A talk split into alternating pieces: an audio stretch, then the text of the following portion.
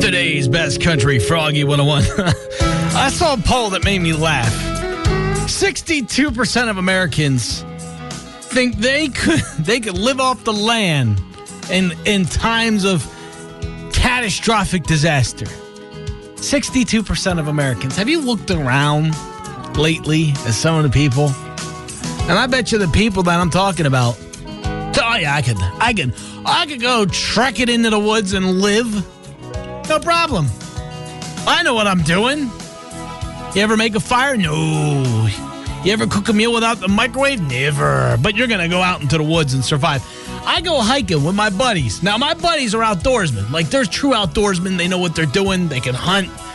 They can build houses out of sticks and stones. I go with them every weekend. I can't do it. Never shot a gun in my life. I could build a fire. I know I could do that. Probably couldn't fish too well. I would not make it in the wilderness. I'm not here to pretend like I'm going to tell you, yeah, something terrible comes, I got to go up to the woods, I'll survive. Nah, I'll be done. I'll make it a week. That'll be it. I probably won't even make it a week. But see, I can be honest with myself. I know. I know I'm not going to the woods and lasting seven days. Listen, I push one button here all day. I push my microphone bu- button. I got soft hands.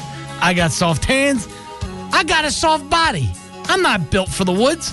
I'm okay admitting this. 62% of Americans are lying to themselves. 62% of them are lying. I'm willing to bet only 5 of these people could actually could actually pull off wilderness survival.